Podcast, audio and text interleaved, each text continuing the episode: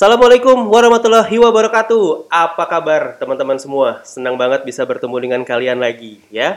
Gimana Ger minggu ini? Alhamdulillah sehat. Akhirnya kita punya nama Pak untuk podcast. Iya. Lewat beberapa pertimbangan nih eh, teman-teman eh, terutama Wangsit ya.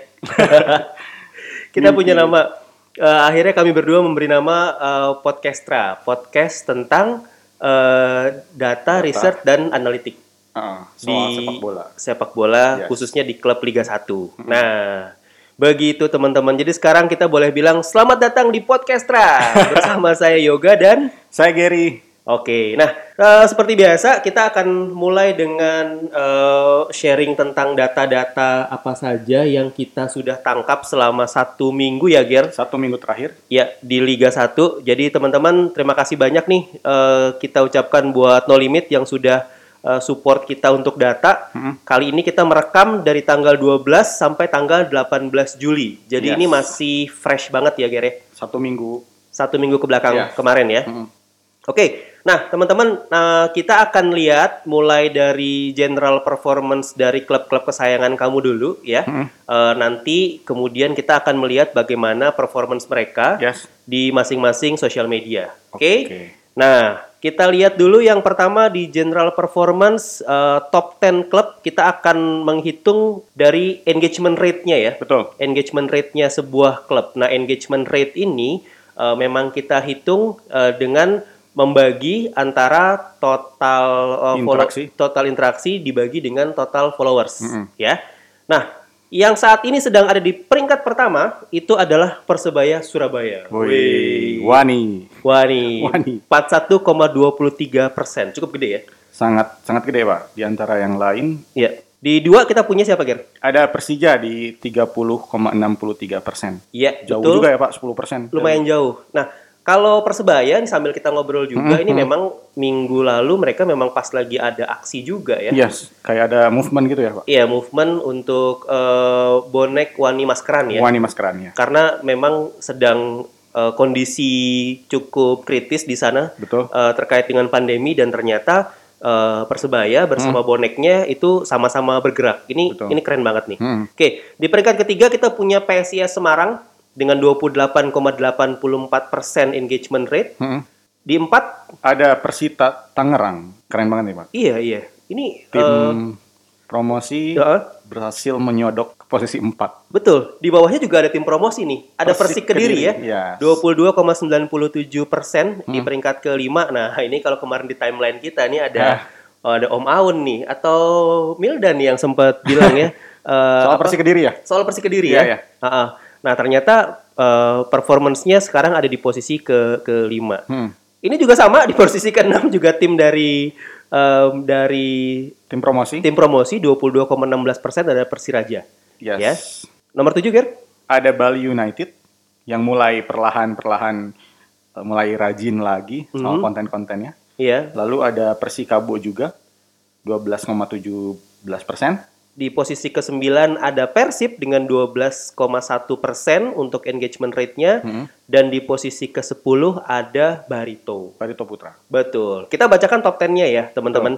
Jadi nanti kita akan apresiasi eh, klub itu dari engagement rate-nya. Hmm, Karena kalau kita lihat dari total engagement, Betul. seperti kita jelaskan di minggu lalu tentang bagaimana data itu bekerja, Hmm. total engagement-nya tentunya akan berputar di klub-klub yang sudah Udah lebih settle duluan ya? ya, Ya, sudah lebih duluan punya Hmm, sosial media. betul. Sosial medianya sudah cukup tinggi. Hmm. Jadi total engagement-nya eh, ya akan berputar Ya. di klub-klub yang sama. Makanya kita coba apresiasi eh, dari engagement rate Hmm. dari sosial medianya. Oke? Nah, ini untuk yang overview ya. Semua media Semua sosial. media sosial top 10. Kita akan bagi lagi performa mereka eh, di setiap sosial media. Pertama Hmm. kita akan lihat top 10 di Instagram. Ya. Ada siapa, Ger? Eh, ada Persija Jakarta Oh. dengan 69,87 persen. Ini Persija kalau kita lihat eh, konsisten ya dengan data kita yang sebelum ini. ya. Konsisten, yes. Apalagi dia juga sangat banyak ya posting-postingannya. Per Hmm. bulan tuh bisa bisa sampai ratusan lah. Iya, ini seminggu dia bikin 44 post ya. Ya, paling banyak di antara tim lain. Iya, 44 post. Jadi total uh, engagement rate-nya dia 69,87 persen. Di peringkat kedua ada Persebaya dengan 49,64 persen. Yes. Dengan 26 post. Mhm. Lalu ada Persib Bandung di posisi ketiga 42,67 persen. Di peringkat keempat kita punya PSIS Semarang dengan 35,68 persen engagement rate. Ya. Dan yang kelima kembali nih Pak, tim Yoi. promosi. Ini mungkin gara-gara apa ya? Suntikan motivasi dari Iya. Bang Mildan ya. Betul, betul, betul. Wah, sakti nih Mildan ya. Persik 27,19 persen ada di posisi kelima, di posisi keenam kita punya Bali United dengan Yes. 27,05 persen engagement rate. Mm-mm. Lalu ada Persiraja 26,80. Di bawahnya ada Persita dengan 25,69 dan di posisi ke-9 ini ada Borneo Hmm. eh, untuk 17,64 persen engagement rate di Instagram. Di posisi ke-10 ada Arema Malang. 17,23 persen. Yes. Ya, ini ini performa tim-tim kesayangan kamu di top 10 Instagram. Instagram ya berdasarkan Hmm. engagement rate. Dan kalau top 10 post berdasarkan total engagement itu peringkat 1 sampai 4 itu dikuasai oleh Persib seperti dugaan kita ya Ger ya. Ah, ah, ah. Kalau total engagement eh, tim yang sudah punya sosial media besar duluan Betul. itu akan eh, eh, Hmm. total engagementnya. Nah, tapi kita juga menghitung eh, engagement rate tot di, di di 10 postingan ya. Hmm. Yang tertinggi itu malahan Persik Kediri ya. Persik Kediri. Dengan eh, konten soal Mas Vega. Salah satu pemain ya. Iya. Kemudian Persita di posisi kedua untuk engagement rate postingan di Instagram yang tertinggi. Ini konten yang sangat menarik. Ada throwback Ya. ketika Persita lagi jago-jagoannya nih Pak beberapa tahun lalu. Iya, betul, betul. Ini 6% engagement rate-nya ya, tinggi banget. Di posisi 3, 4, dan 5, ini menarik juga. Semua dikuasai oleh Persik. Yes.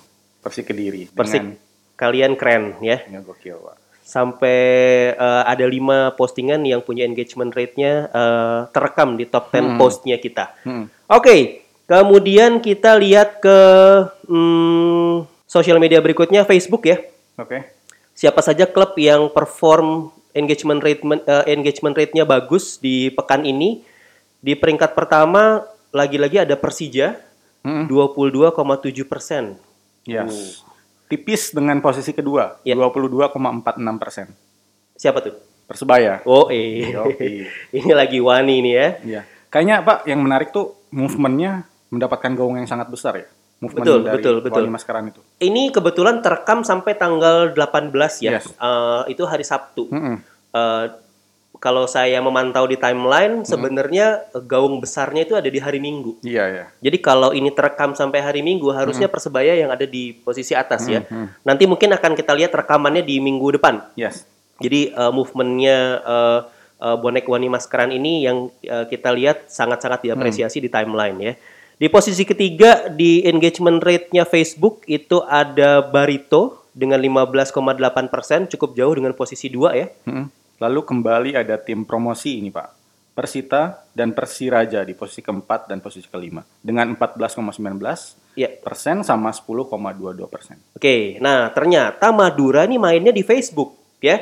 Kalau tadi Iya. kita lihat di Instagram dia nggak nggak nggak terlalu kelihatan. Ha-ha. Ternyata engagement rate-nya dia bagusnya di Facebook dengan Hmm. 7,29 persen. Ya dengan 16 post Madura Ya, cukup lumayan. ya mungkin ini ya jadi harusnya bisa jadi insight buat teman-teman di Madura ya. Ya. Eh, tidak perlu memaksakan ke semua sosmed, Betul. tapi bisa melihat di mana sih sosmednya dia yang paling perform ya. Hmm. Nah kalau di sini kelihatan banget Madura nih performnya di eh, di Facebook. Yes. Ya. Lalu di posisi ke 8 ya? 7. Benar ya? 7 ya. 7 Iya. ada Bali United dengan 4,84 Iya. persen. Di posisi ke-8 ada Persik Kediri dengan 4,65 persen. Di 9. Arema FC. Ah, di posisi terakhir untuk social media performance di Facebook eh, yang engagement rate-nya masih ada di top 10 adalah Persib Persib Bandung dengan Iya. 2,84. dengan 2,84 persen. Sebenarnya kalau kita lihat ini jadi cenderung eh, kecil bagi Persib karena total postnya dia sampai 47 Ger. Iya, betul.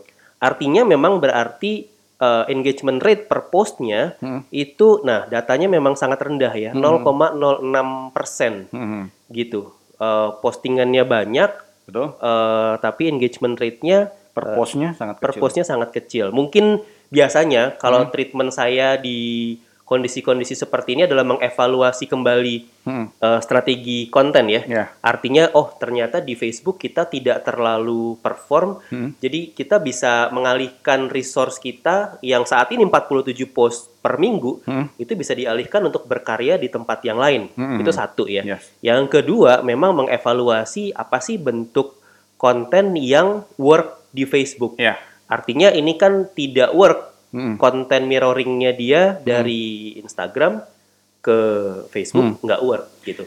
Atau mungkin bisa evaluasi lagi sih karena Persib ini audiensnya sangat gede, 9,7 juta. Ya, Sangat sayang banget ya kalau angkanya cuma segini.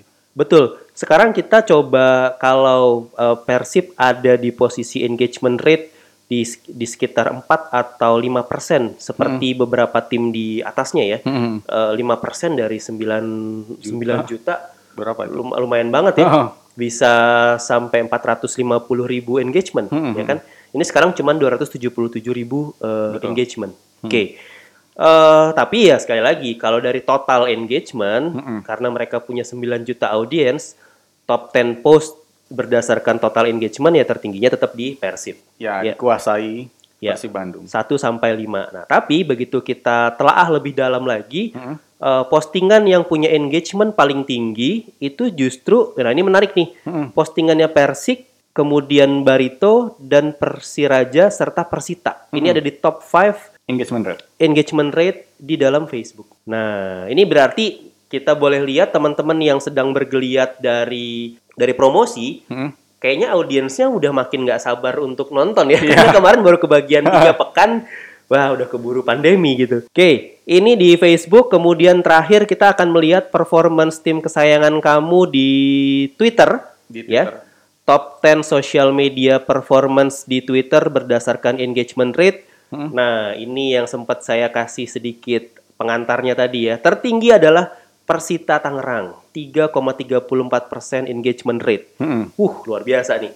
Yes. Dan postingnya juga cukup lumayan. Ada Hmm. padahal eh, 10 post tapi engagementnya cukup, cukup tinggi. Ya dia mungkin bisa melihat bahwa satu sekali lagi dia melihat resource-nya dia nggak banyak untuk bikin konten, jadi Mm-mm. eh, efektif bikin Ya. konten sehingga akhirnya engagement rate-nya cukup cukup tinggi gitu ya. Lalu di posisi 2 ada PSIS Semarang nih, jagoan saya. Uh, Ini saya sangat suka banget sih dengan Hmm. cara eh, bikin kontennya, eh, brand voice-nya, terus Hmm. tone warnanya sangat kelihatan gitu, Pak. Oke, ini juga saya lihat pergerakan eh, Persita, Persiraja gitu ya, tim-tim eh, tadi sekali lagi yang dari dari promosi, mereka juga melihat bahwa teman-teman yang sudah duluan ada di Liga 1 kemarin cukup mumpuni di sosial medianya, Ya. makanya mereka juga mulai eh, mulai catch up ya. Di posisi keempat kita punya Persebaya di Twitter dengan 1,67 persen engagement rate. Mm-mm. Total 31 post. Yap. Nomor 2 setelah eh nomor 3 sorry. Ya, Postnya tuh. Lalu di posisi 5 ada PSS Sleman oke. Di dengan pos, ya, 0,99% engagement rate. Ya, di posisi ke-6 ya. Ada Madura United dengan 0,83 persen engagement rate-nya di Twitter. Lalu ada Borneo Ya. 0,56 persen. Nah, ini Borneo nih kemarin sempat ngobrol juga sedikit eh, merasa ada PR untuk eh, untuk engagement memang. Ya. Nah, tapi ternyata mungkin rumahnya dia ada di ada di Twitter ya. Kalau secara engagement rate untuk top 10 eh, ada di posisi yang cukup enak karena di bawahnya dia ada Persija, kemudian Persipura dan terakhir ada Barito. Yes. Ya, eh, itu adalah top 10 eh, performance social media di di Twitter. Di Twitter. Oke. Nah, kalau dari total engagement sekali lagi kita juga ingetin total engagement ini sangat dipengaruhi pada besarnya audiens Ya, ya. jumlahnya digital communities dari sebuah klub. Betul. Nah, makanya yang eh, total engagement tertinggi itu ada di Persib, Persija ya. ini Persib lima ya, lima konten ini Persib, Persija, kemudian eh, kalau berdasarkan engagement eh, rate Hmm. itu ada Persita, Persiraja dan eh, Persipura. Hmm. Ya. Tapi memang kalau kita perhatikan ya, Ger, Hmm. eh, engagement rate di Twitter memang relatif sedang agak kecil ya. Mm-mm. Kalau tip dari saya sih, kalau misalkan eh, teman-teman apa ya nge posting di Twitter, harus minimal kasih lah eh, pertanyaan, call Hmm. to action atau Hmm. apa pun itu pertanyaan. Jadi orang-orang tuh kepancing Oh, untuk ada nanya. pancingan ya? Ah, untuk Oh, jawab. Nah, itu memang salah satu cara yang paling klasik yang diajarkan oleh Hmm. teman-teman di sosial media di, Hmm. di beberapa di beberapa kelas yang saya ikuti, Yes. Hmm. kemudian beberapa mentor yang saya ikutin juga itu selalu mengajarkan memang habis nge habis postingan memang ada semacam Pertanyaan. uh, pertanyaan Hmm. atau ada call to action Yes. yang harapannya bisa untuk uh, untuk untuk dibalas gitu. Nah, cuman kalau saya lihat nih tren ini pun juga akhirnya harus agak wise sih, Ger. ya, kebaca mungkin ya. Betul. Satu kebaca, yang kedua kalau setiap postingan digituin, Hmm. Ada tuh komentar di bawahnya. Nanya mulu. Nanya mulu men gitu, ya kan? ada hadiah ya. Nggak ada hadiahnya. Tapi yang kalau saya baca-baca ya Pak, ketika eh, audiens itu membalas eh, komentarnya, Ya. mereka akan menjadi bagian dari apa ya ekosistem si sosial media itu. Nah, ini juga sangat penting nih eh, teman-teman baik di klub maupun di media supporter atau media komunitas mana pun juga, yaitu sebenarnya kita itu bukan hanya sekedar memancing, Mm-mm. tapi kita memang juga harus siap untuk membalas lagi ya. Betul. Jadi percuma kalau akhirnya uh, pada bales tapi kemudian antara tidak di retweet, Heeh. tidak di-like. di like atau tidak di komen, Hmm. ya mereka akhirnya mulai merasa tidak diapresiasi. Jadi pelan-pelan nanti angkanya bakalan bakalan turun gitu ya. Iya, dan bisa dibilang ya harusnya tiga arah komunikasi gitu. Satu, dua, balas lagi. Iya. Ya, nah itu ideal. Eh, Iya, dan iya, iya. dan kalau saran saya sebenarnya kalau misalnya teman-teman tidak punya banyak resource untuk melakukan itu, Mm.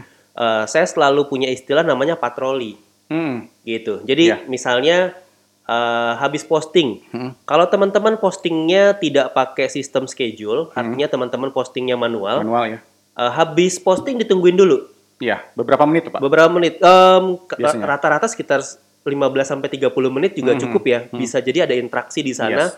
untuk kita bisa eh, balas. Ini berlaku untuk semua sosial media ya. Betul, semua brand, semua industri. Iya, betul. Twitter, Facebook, Instagram. Teman-teman habis posting tungguin dulu. Yes. Eh, lihat apa responnya dari mereka. Nah, ini ternyata ngaruh sama eh, algoritma ya. yes. Bahwa bahwa postingan ini ternyata engage, bahwa Hmm. postingan ini ternyata bukan one way, makanya dia akan mendapatkan eh, posisi lebih Betul. di pencarian atau di algoritma untuk penyebaran Hmm. eh, reach dari si konten ini. Dan kalau dari sus- dari sisi audiens, kita tuh kayak ke trigger gitu. Mm-mm. Misalkan eh, kita belum belum komen, tapi ngelihat teman-teman yang lain dibalas komennya, Iya. pengen komen juga kan? Betul. Nah, makanya eh, teman-teman mungkin akan bosan ya dengan first dapat apa min gitu ya. First Iya. dapat apa min gitu ya. Eh, tapi eh, percayalah itu salah satu yang eh, juga bisa mengundang eh, second layer engagement Iya. dan membantu memperbesar organic reach dari postingannya teman-teman. Jadi Hmm. saya bilang tadi namanya patroli. Jadi habis posting dijagain. Yang kedua, kalau teman-teman tadi lihat eh, kalau saya lihat di beberapa klub kayak Persija, Persib ya sehari posting lebih dari satu kali ya. Hmm, Kalau posting lebih dari satu kali berarti itu cukup ideal untuk habis posting dijagain. betul. Tapi kalau kita postingnya terbatas, misalnya satu kali atau dua kali, Hmm. itu memang kita menem- kita menentukan sendiri waktu untuk kita patroli. Mm-mm. Jadi misalnya nih, postingan pertama saya jam 11. Oke, saya tungguin. Yes. Nah, jadwal postingan saya berikutnya misalnya jam 7 Malam. malam. Ah, Nah, idealnya sekitar jam 3 atau jam 4 mm. kalian buka lagi device-nya. Iya. iya. Nah, itu patroli lagi, ngeliat tuh ada siapa yang sudah komen eh, eh, bisa dibalasin di sana dan lain-lain. Nah, kemudian baru eh, postingan lagi yang ketiga eh, apa di posting lagi yang kedua yaitu di sekitaran jam 7. Nah, besok paginya kalau mau itu juga sama patroli lagi. Iya.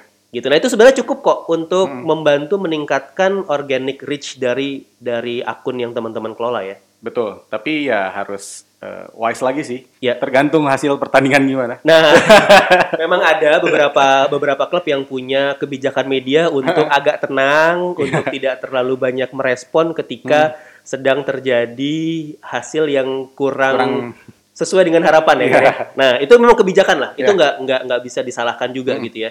Tapi kalau kalau umum Betul. ya kita tidak melihat tergantung pada pertandingan. Mm-mm. Nah, teman-teman bisa melakukan pola seperti yang tadi saya dan Gary eh, coba saranin ke kalian. ya. Hmm. Itu uniknya sport sih, Pak. Ya. Betul, betul, betul. Nah, sebenarnya teman-teman, kita punya data lagi yang lebih dalam eh, yang kita juga bisa lihat contohnya ya dari rekaman kita bersama No Limit.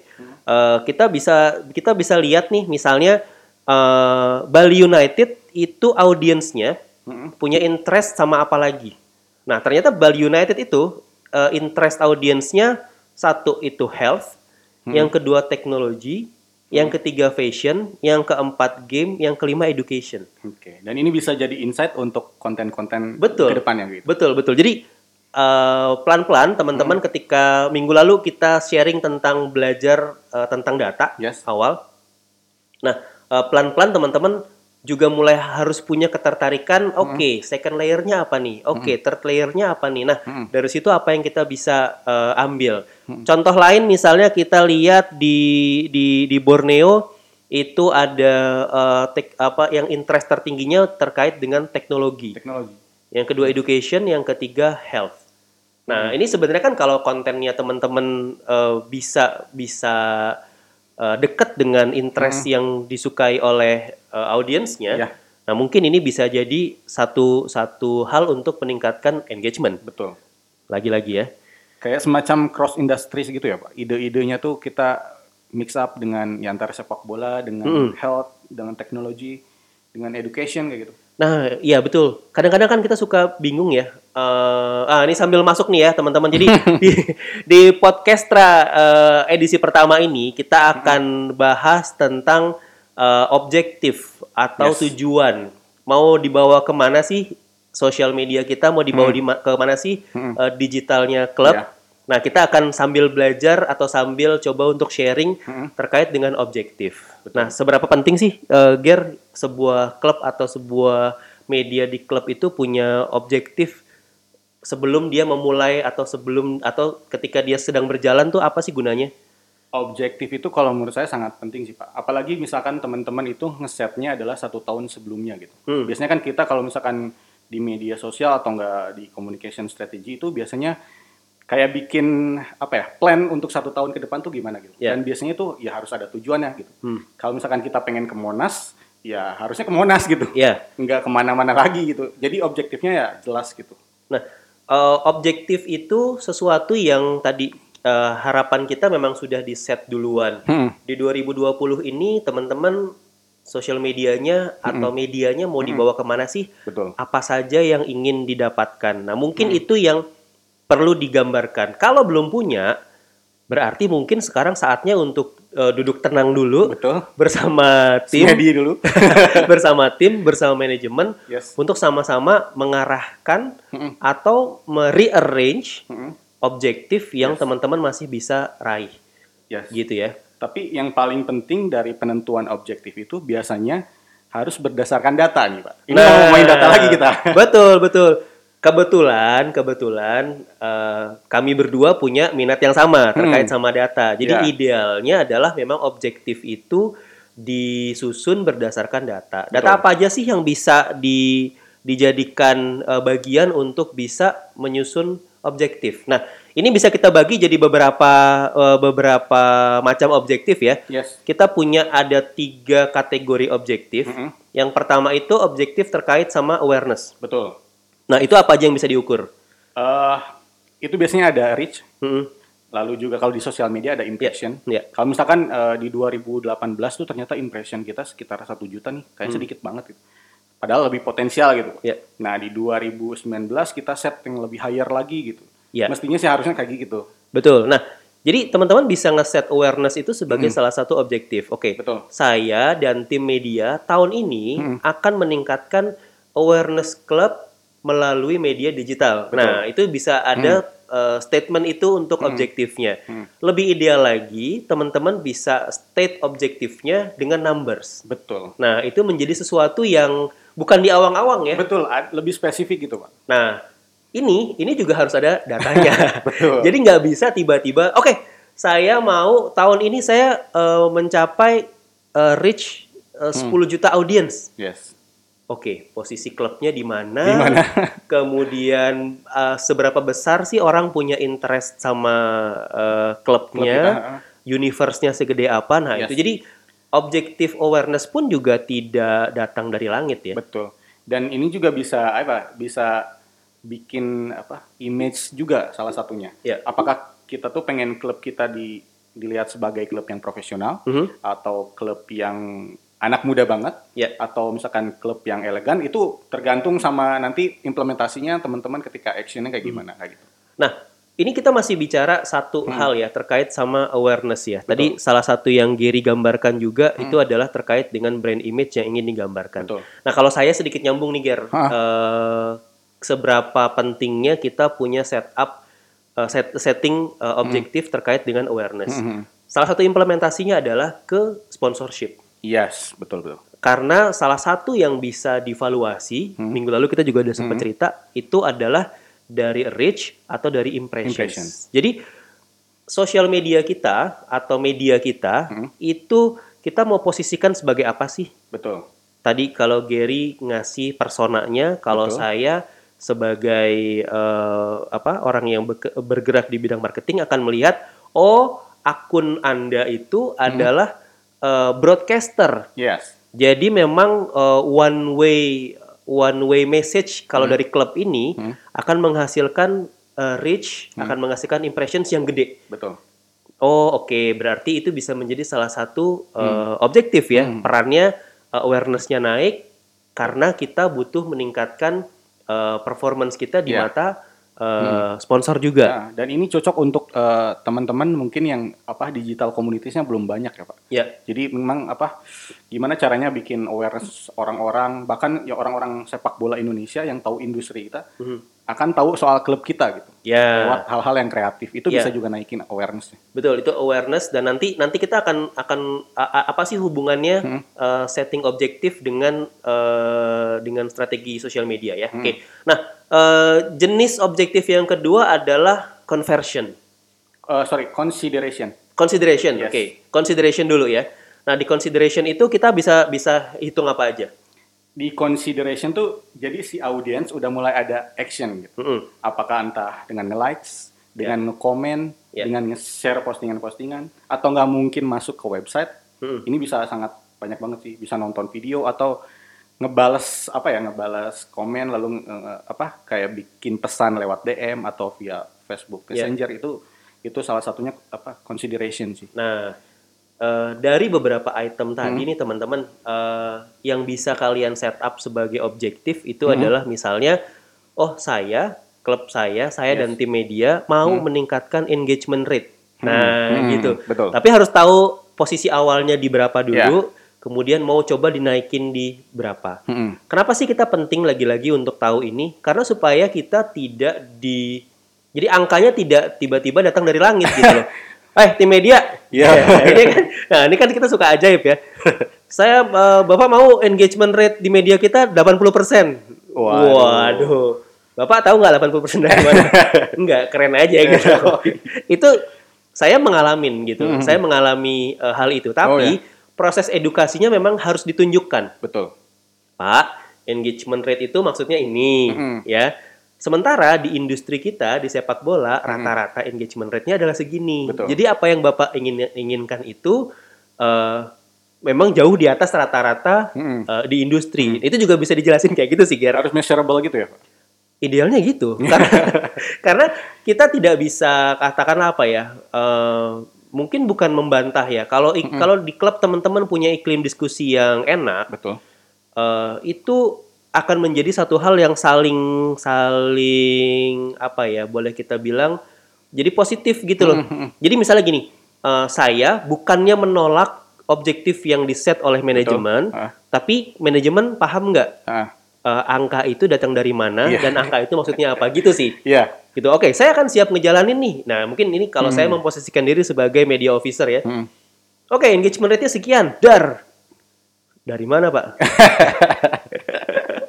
80% tuh saya apa ya? Brand apa yang mana 80%? itu kerap itu kerap terjadi gitu. Iya, loh. iya. Kenapa? Karena kita eh, merasakan juga memang ada gap informasi, ada gap pemahaman antara teman-teman yang sekarang ini megang media sosialnya klub Yes. ya dengan posisi teman-teman pengambil keputusan. Betul. Usia terutama. Betul. Jadi kalau saya bilangnya eh, teman-teman adalah milenial Mm-mm. yang sekarang ada di posisi pengambil keputusan kolonial Betul. generasinya. Jauh banget. Iya. Boomers lah, boomers lah. Iya, bisa jadi ya, Ya, bisa ya. jadi. Kebanyakan masih masih di sana. Ya, ya. Sehingga proses-proses seperti ini itu masih butuh Hmm. sama-sama kita edukasi dengan pelan. Jadi bukannya enggak, Yes. tapi duduk bareng, kita tunjukin ke mereka, teman-teman punya eh, idealnya punya mapping, Hmm. punya mapping datanya gitu. Dan ini dan ini juga bisa jadi insight kalau kita nanti kelak gitu. Menjadi di posisi itu ya harus mengerti gitu. Iya bisa jadi loh. Misalnya ya sekian Yes. tahun ke depan eh, semua juga udah berubah ya. Betul. Sosial media udah berubah, measurement juga berubah, Hmm. Eh, behavior orang berubah ya. Betul. Kita juga tidak boleh kaku eh, atau tidak tidak berdasarkan data juga. Betul. Gitu. Oke. Tadi kita punya objektif awareness di dalamnya ada ada brand awareness, ada brand image dan juga ada reach. Hmm. Kemudian kita ada objektif berikutnya ada namanya consideration. Mm-mm. Itu ada bisa ada engagement, traffic, Yes. views, uh, jumlah message yang masuk dan Hmm. lead gitu ya. Hmm. Nah, yang terakhir yang jadi idaman itu memang adalah Conversion. conversion ya. yes. Ada apa aja, Ger? Di conversion itu kayak semacam ada eh, tahap sekiannya lah gitu. Ya. Finalnya ada sales, Mhm.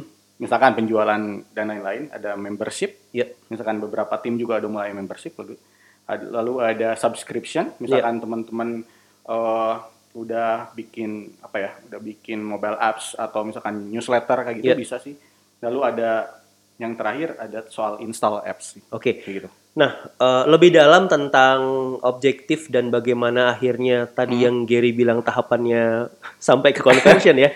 Itu nanti kita akan ada sesi kita akan sharing tentang eh, create funnel marketing ya. Betul. Jadi mulai dari awareness sampai ke akhirnya Ya. sales. Hmm. Apa aja sih yang bisa dilakukan, apa yang bisa diukur dan bagaimana menjaga kesinambungan antara tiap tahapan Mm-mm. gitu ya karena nah balik lagi nih ketika kita di awal tahun di set oleh eh, manajemen nah saya udah bikinin apps oh harganya sekian oh itu dipamer-pamerin ya di rapat gitu ya Eh, saya pengen eh, tahun ini appsnya bisa tembus ke sekian ratus ribu download nah, ah.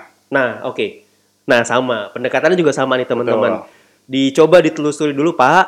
Eh, segitu tuh kira-kira kita dapatnya dari mana ya, Bapak, Betul. hitungannya Ah. gitu misalnya. Atau eh, proses berpikirnya yang penting kita tahu dulu, ya. Karena sekarang kita bicara mungkin agak spesifik kalau objektifnya secara eh, media digital ya, teman-teman.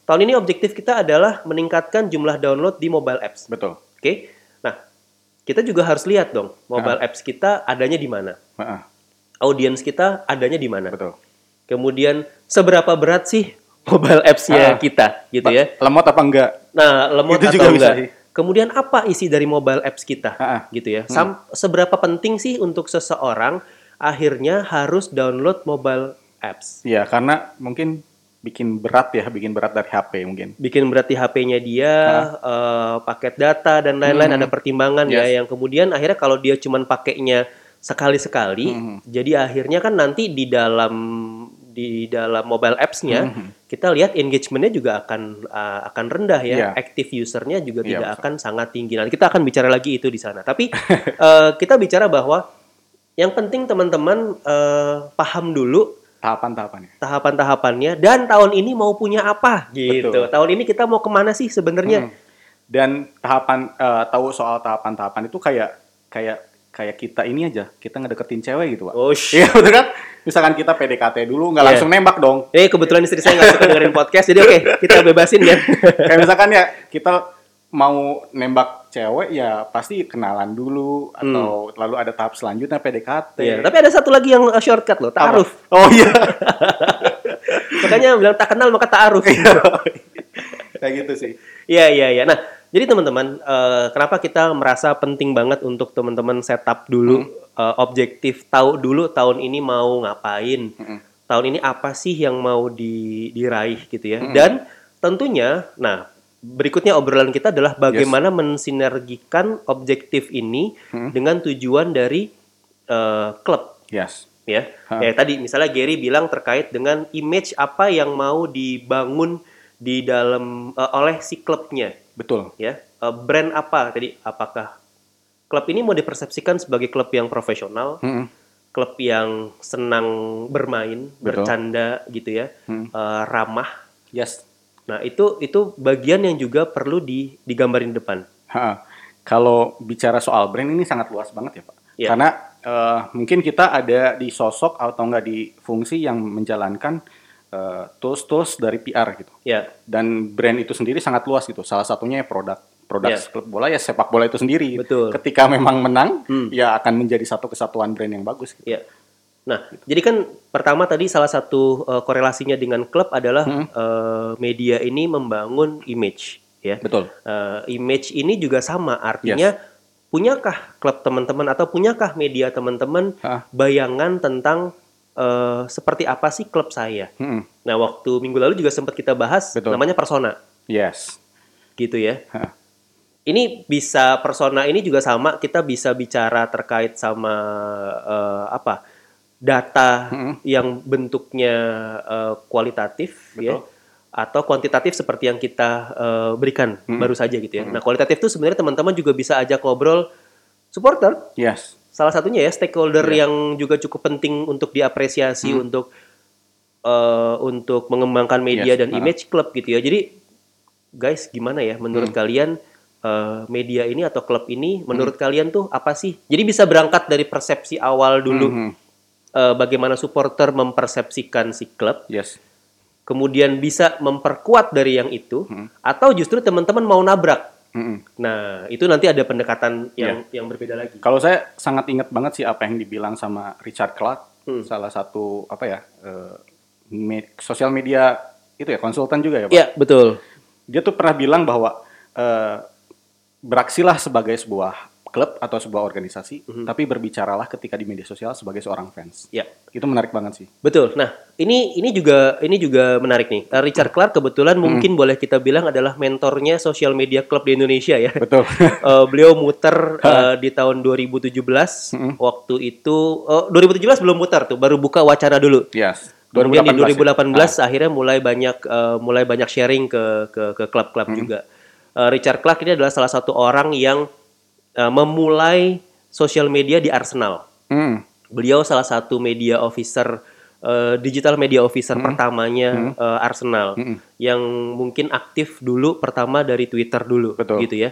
Nah, makanya tadi seperti Gary bilang eh, bagaimana kita bisa act as a club itu kalau dari sisi eh, image-nya, kemudian ketika kita di social media kita bisa act as fans. Hmm. Talk as fans. Talk as fans.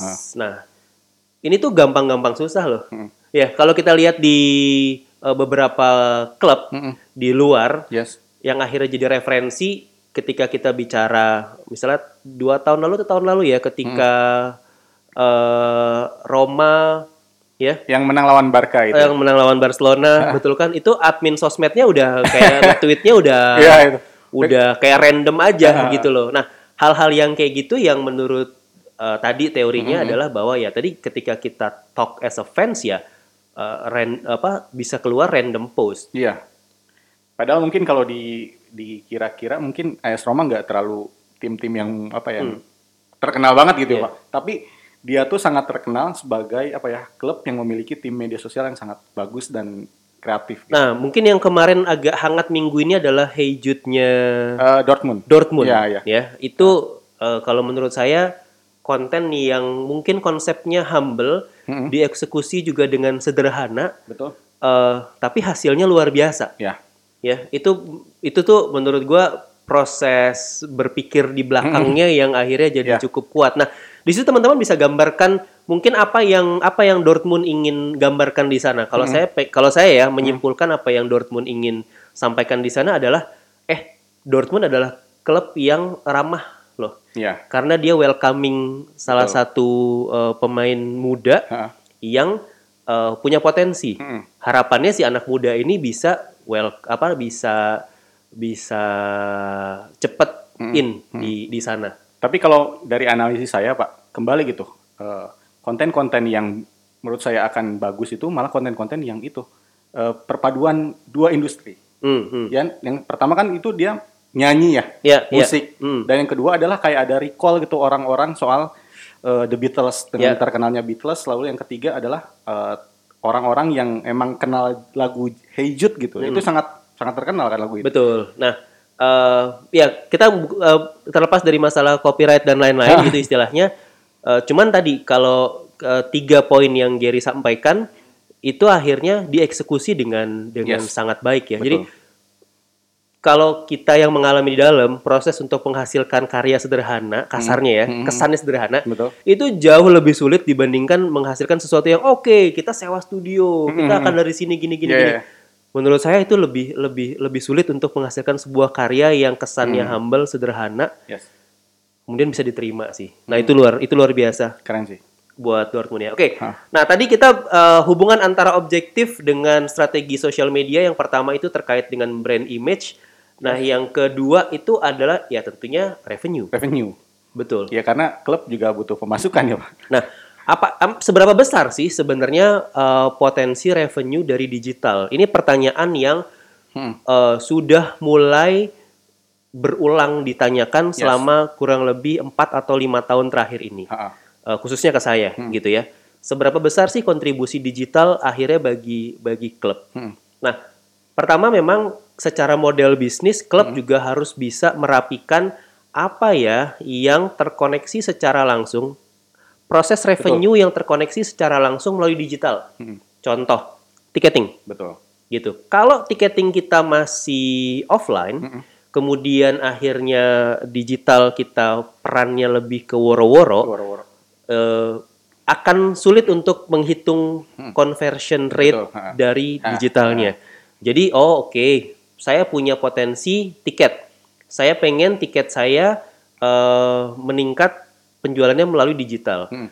Satu hal yang akhirnya cukup berani itu dilakukan oleh beberapa klub, walaupun akhirnya menuai protes cukup keras ya. Hmm. Contoh Persib gitu, tahun lalu di awal musim ketika dia mulai lebih dari 80% tiketnya dijual di uh, online, Online, ya. saja gitu. Wah, itu di bawah di teman-teman uh, penonton Ya. uh, banyak yang protes dan lain-lain gitu.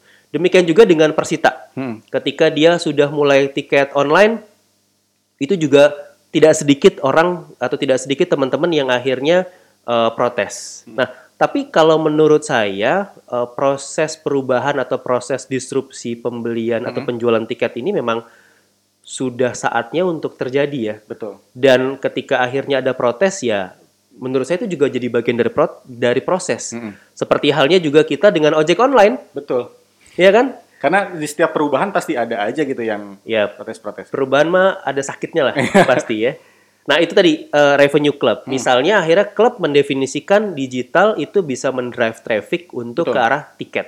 Oke. Apalagi nih yang bisa di drive dari digital? Misalnya aparel atau merchandise. Merchandise. Teman-teman punya nggak toko online supaya Hmm. nanti bisa diukur. Yes. Jadi bisa aja di awal tahun Hmm. tidak terlalu peduli sama awareness, Hmm. tapi pedulinya sama seberapa besar traffic yang dihasilkan dari digital Hmm. ke arah pembelian merchandise. Iya, iya. Bisa terjadi loh. Bisa. Dan yang menarik itu dari beberapa klub, saya lihat Persebaya tuh udah mulai ini, Pak. Udah mulai menggunakan yang Instagram shopping lah, yang paling gampang gitu ketika eh, posting eh, diklik, Bisa diklik ya. Ya, ada kayak apa ya, harganya dan bisa orang-orang pun bisa langsung masuk ke situ untuk payment dan lain-lain. Iya. Nah, itu fitur-fitur yang sebenarnya bisa banget dimanfaatin teman-teman untuk bisa Hmm. eh, mendapatkan konversi dari social media direct ya Hmm, direct. ke arah eh, merchandise atau ke arah e-commerce Hmm. gitu. Nah, Hmm. ini ini cukup penting nih buat teman-teman. Hmm. Ada fitur apa saja di dalam Facebook, Betul. Hmm. fitur di dalam Instagram yang bisa dimanfaatkan, masih bisa diulik. Yes. Coba lagi deh. Nah, ini juga dengar-dengar ada fitur baru nih, Ger. Coba Der, cerita Ger di Instagram ya. Di Instagram itu ada yang namanya eh, Instagram Reels. Itu adanya akan ada di baru coming soon sih. Mhm. Cuman baru udah udah dites beberapa negara kayak Ya. di ins- kayak di India Ya. karena di karena ini aplikasinya tuh mirip banget sama TikTok. Oh, oke. Ada musiknya, joget-joget dan happy-happy Ya, gitu ya, bisa. ya.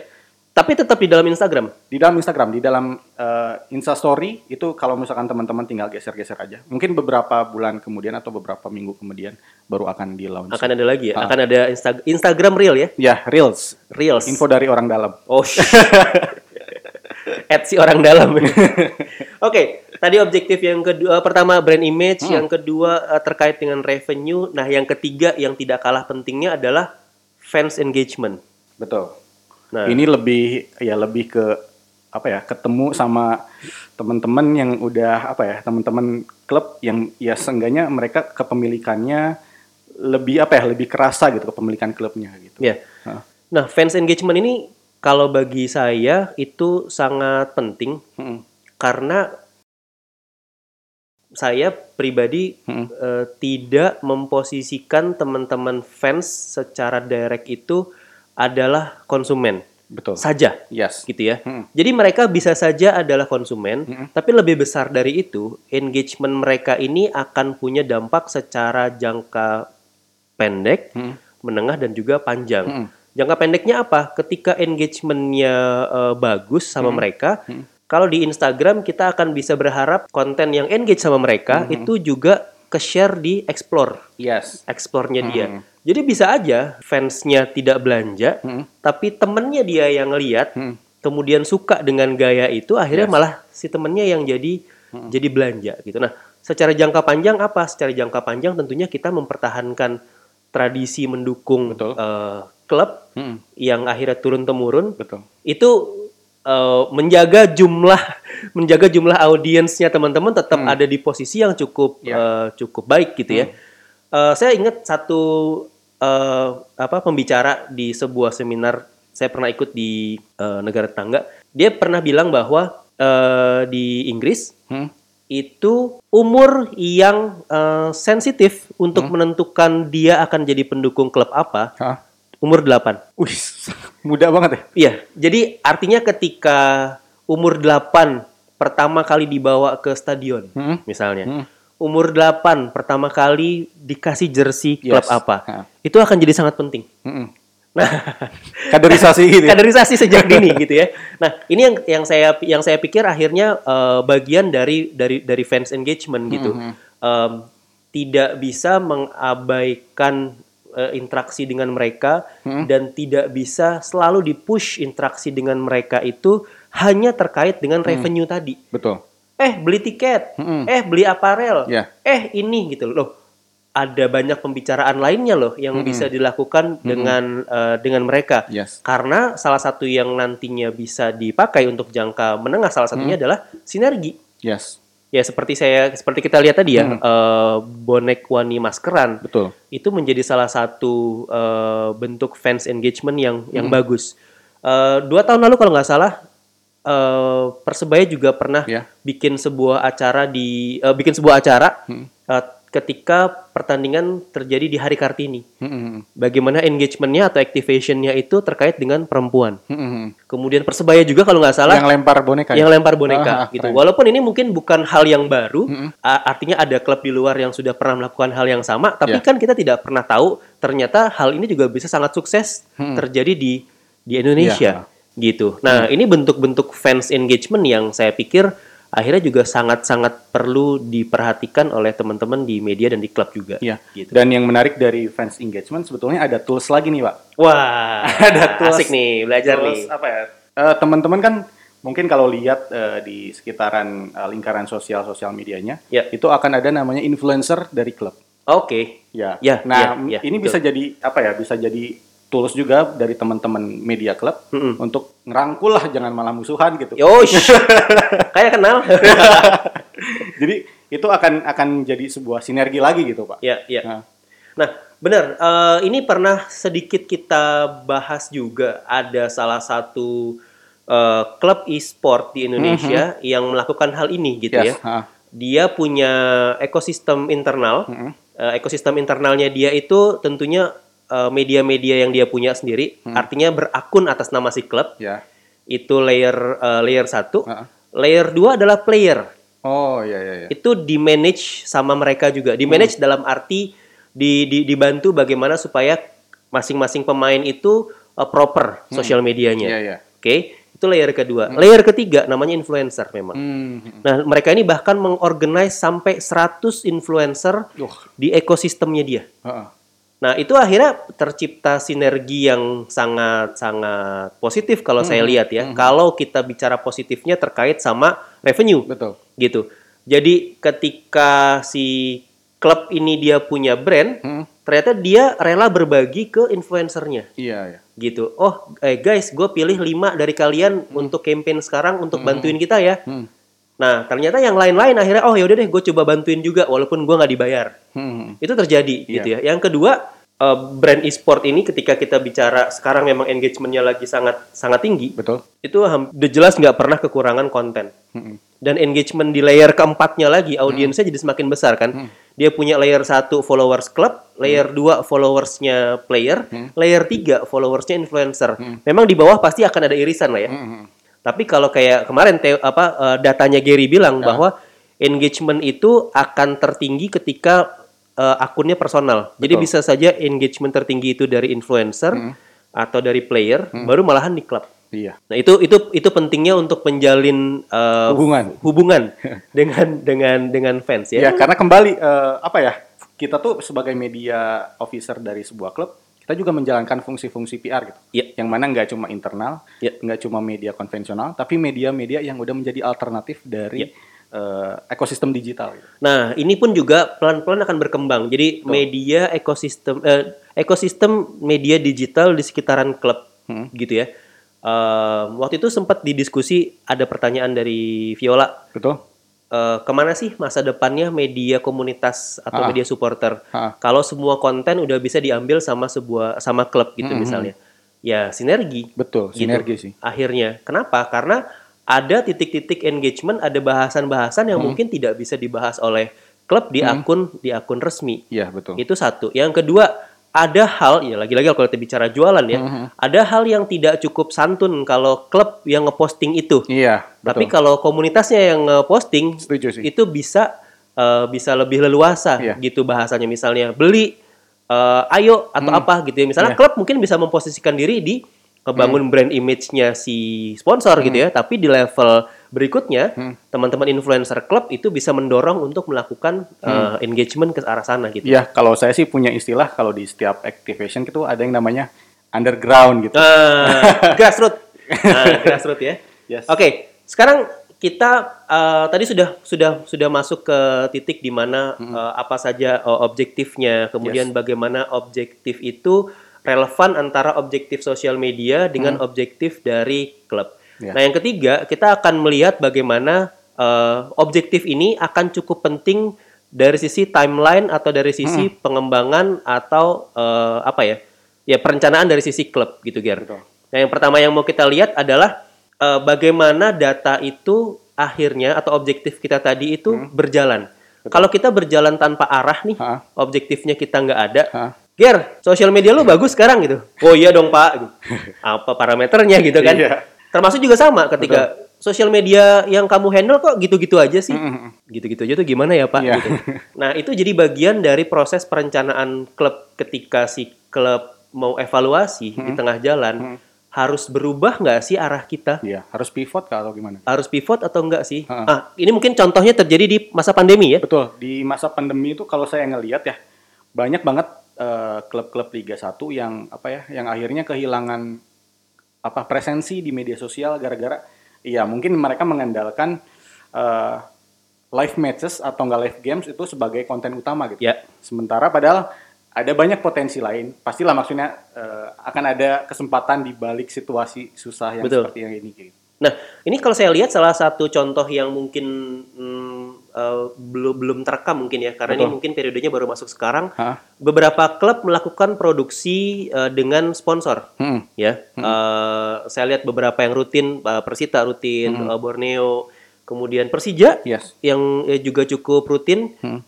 eh, untuk posting aktivitas mereka dan si dan si sponsor gitu Ya. karena mungkin mereka sudah punya sudah punya objektif atau plan yang juga cukup clear ya Ha-ha. oh oke nggak ada match so apa nih berikutnya. What should we do gitu ya, Pak? Betul. Ah. Jadi kalau kita nggak punya objektif apa yang mau kita raih, Ha? khawatirnya kita juga nggak tahu ke mana ketika ada hal-hal yang tidak kita inginkan seperti pandemi, kita juga nggak tahu arah kita mau ke mana gitu. Iya, apalagi kalau ini insight dari saya, Pak, Eh, bahwa ketika pandemi itu presensi itu sangat penting sih untuk menjaga bisnis gitu, untuk ataupun untuk menjaga apa kehadiran kita di eh, audiens. Nah, once kita misalkan nanti pertandingan ada lagi, pemain udah mulai latihan, ada halus harus dibangun lagi gitu algoritmanya tuh. Betul. Nah, ini kalau ngomong-ngomong tentang algoritma istilah gampangnya gini nih teman-teman, Eh, mesinnya jadi kayak harus dipanasin dulu ya, Ger. Betul. Nah, ketika nanti matchnya udah jalan lagi, teman-teman yang lain udah posisi agak panas, teman-teman nanti deh update-nya. Sekarang nggak ada bahan. Mm-mm. Kalau saya sih selalu akan bilang harusnya sih tidak pernah ada istilah nggak ada bahan kalau buat klub ya. Karena menurut saya eh, klub atau media utama itu akan selalu punya dia punya eksklusivitas ya. Betul. Kemudian dia akan selalu punya kedekatan Betul. dengan si dengan si pemain. Eh, itu dua hal yang akan selalu bisa di di dieksplor gitu ya. Beda dengan kalau misalnya saya mengelola sebuah media eh, sepak bola Mm-mm. eh, di luar klub. Iya. Tentunya akses kita terbatas, ya kan? Mau kita interview kadang dibolehin atau nggak dibolehin Ah. gitu ya. Ada keter- ada ada regulasi dari klub yang oh tidak boleh diinterview oleh media ini gitu misalnya akan ada. Tapi kalau saya adalah pengelola klub akan cukup sayang kalau kita bilang aduh nggak ada konten. Betul. Dan ini juga kayak apa ya? Pandemi ini kayak membangun kesadaran bahwa mengarsipkan konten itu sangat penting. Nah, benar kan? Jadi teman-teman yang ini ini kita terbukti ya. Tadi beberapa konten yang engage di pekan ini, di pekan mulai dari tanggal 11 sampai tanggal 18 eh, Juli kemarin, itu konten throwback di Persita perform banget loh. Betul. Masa-masa jayanya. gitu. Betul, konten throwback Persita itu kita lihat perform, kemudian konten throwbacknya Persiraja Mm-mm. juga kita lihat sangat perform dalam dalam term eh, engagement rate Yes. Gitu ya. Nah ini kan artinya apa? Ketika tadi Gary bilang kalau kita punya database konten yang cukup baik, Betul. ya kasarnya kita nggak akan pernah kehabisan kehabisan konten gitu ya. Kecuali nggak kecuali lah ya. Cuman akan PR juga kalau ternyata liganya nggak jadi nih tahun ini ya. Oke, berarti tim kontennya, aduh selamat ya harus harus explore lagi mau ngapain lagi gitu. Tapi ya kalau kalau saya sebagai media klub akan selalu punya eh, sesuatu untuk diceritakan lah. Betul sih. Oke, apalagi Ger yang masih ketinggalan belum kita bahas terkait dengan objektif nih? eh soal mungkin kayak tips-tipsnya gitu ya Pak Hmm. untuk objektif. Ya kembali gitu tadi ketika eh, sebelum kita set objektif itu apa, eh objektif kita itu apa di di tahun ini atau di enam bulan di enam bulan ini, ya kita harus ngelihat data juga dan yang sangat penting gitu Pak. Eh, pasti teman-teman dari klub punya campaign khususnya masing-masing setiap Ah. eh, setiap tahun atau Ya. setiap berapa tahun sekali kayak gitu kan. Campaign khusus ini biasanya terkait dengan brand image Betul. yang ingin dibangun di tahun itu, gitu ya. Em, tapi tadi, bentar, kalau menurut saya versi eh, versi saya tips yang pertama memang objektif itu idealnya dibangun berbasis data. Betul. Jadi memang kalau teman-teman punya performance tahunan, kemudian dievaluasi, itu ideal banget lah untuk punya objektif tahun ini. Tapi kalau misalnya baru sekarang mau mulai mengukur data, berarti dicoba sebisa mungkin apa sih layer data yang masih bisa direkam sama teman-teman. Betul. Kita melihat bahwa satu, oh bermitra dengan bermitra dengan monitoring platform seperti No Limit misalnya. Iya. Eh, atau teman-teman eh, merekam sendiri data dari masing-masing platform. Di Facebook itu ada Facebook eh, Insight, ya.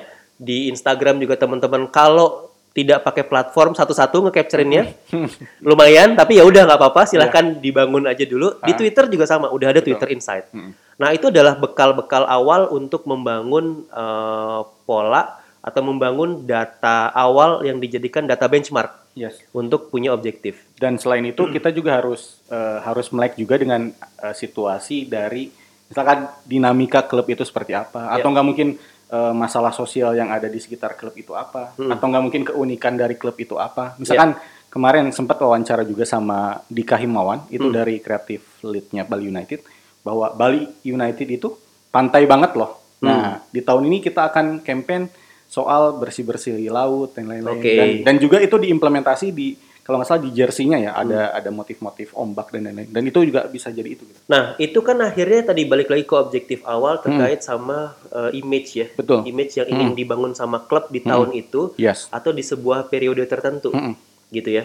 Jadi uh, seperti misalnya nih kita bicara tadi Bali United dengan dengan dengan pantainya. Mm-mm. PSIS mau ngebangun apa sih misalnya eh, tahun ini atau Yes. sekarang Ah. apa sih image yang ingin ditanamkan?